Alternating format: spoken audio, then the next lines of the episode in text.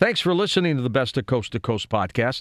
It seems like every day there's a new story about something amazing happening with space, whether it's the discovery of new exoplanets or private space missions being announced off planet seems to be suddenly in.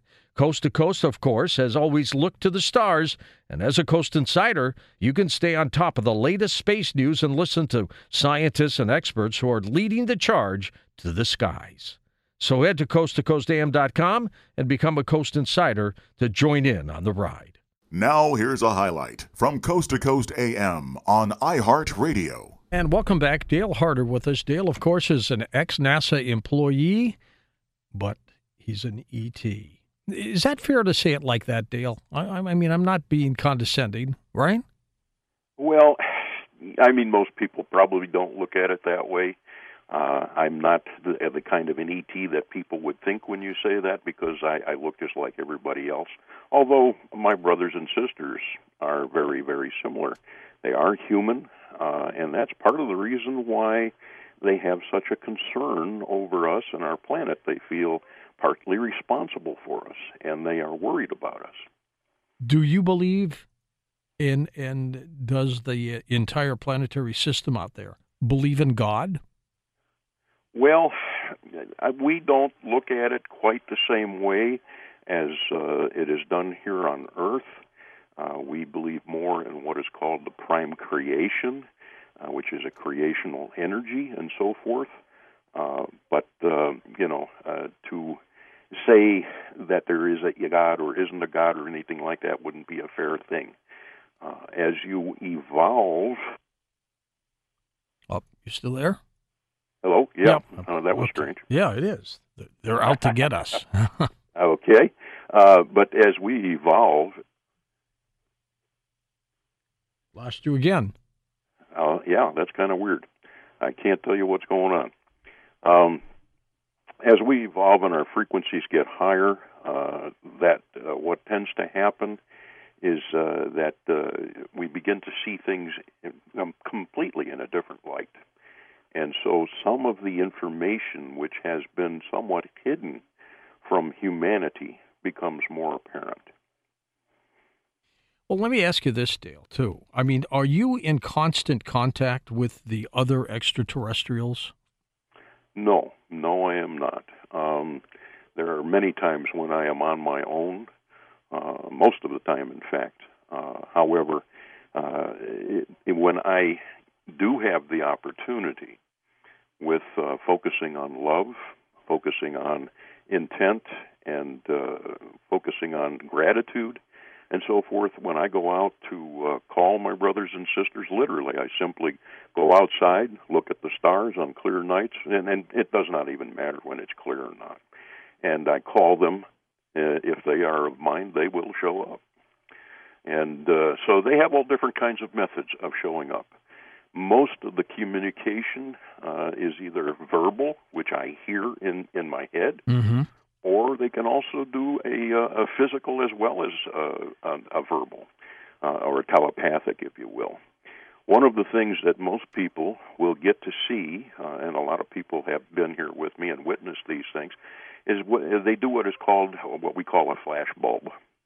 Uh, and uh, you see a lot of people trying to use the lasers and so forth. I do use lasers once in a while to uh, communicate, uh, but only under very careful conditions because those things are quite dangerous.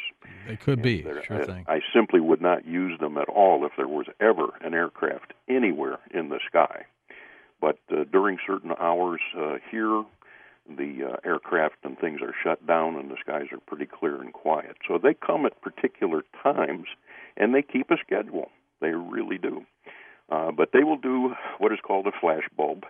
And uh, if you are out there and you ask to see them, you'll see something in a dark area of the sky and it just goes off looking exactly like a camera flash, where there generally is no star. And that is one way that they get your attention.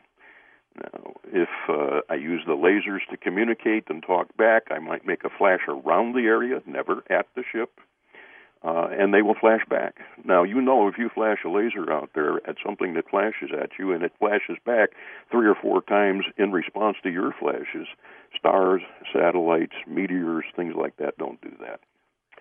So at that point, it becomes pretty obvious that there's something going on.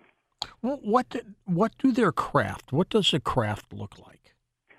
Most of the time, the Pleiadian craft these days uh, they tend to be what they call the light craft. They look like beautiful glowing spheres. Uh, they may have color, either blue, orange, sometimes a golden, and uh, most of the time too they're they're uh, like a xenon white, like a xenon strobe, if you will. And uh, so they can be very, very bright. And this is when the craft is basically in between the low level frequency of Earth dimensional realm and a higher level frequency because it takes a great deal of energy and effort on their part to come from the higher level down to the lower level. So they tend to cruise in between. And that's when they call them the plasma craft. Now, then when they do come into the physical form and exert that energy, uh, there's all manner of craft that come. And I also invite other ET craft from other systems, such as the Sirians, the Arcturians, um, uh, the Yael, and the uh, uh, so there's various others, uh, the Blue Sphere, uh, the Sphere, etc. Are they all benevolent, Dale? Because David Jacobs, in a human, I think he's human. Yes, he, yes, I know David. Yes, he talks about um, that some of them are not here for our own good. I tend to agree, George, and my own personal experiences as an, abduct, an abductee. Uh, when I was younger and did not know, I literally asked for it, but I didn't know enough to know what I was asking for. And as the old adage goes, you better be sure of what you're asking for because you might get it. I tend to not gravitate toward grays, which are in most cases what I call a chimera or uh, a robot, if you will, mm-hmm. biological robot, but nonetheless. Uh, and they tend to work with and for the, the reptoids, a reptilian race. Those two races I tend to stay away from as much as possible. Are you are you scared of them? I'm not scared of them. Uh, I know that they can't harm me because I won't allow it. Uh, we we do not, none of us, as human beings or otherwise, have to allow ourselves to put up with uh, their shenanigans, their mm-hmm. abductions, mm-hmm. or otherwise. We can protect ourselves as simply by asserting so. Uh, but uh, they have uh, uh, done an awful lot of things that they shouldn't have done, and, and controlling this planet is one of them. Listen to more Coast to Coast AM every weeknight at 1 a.m. Eastern, and go to coasttocoastam.com for more.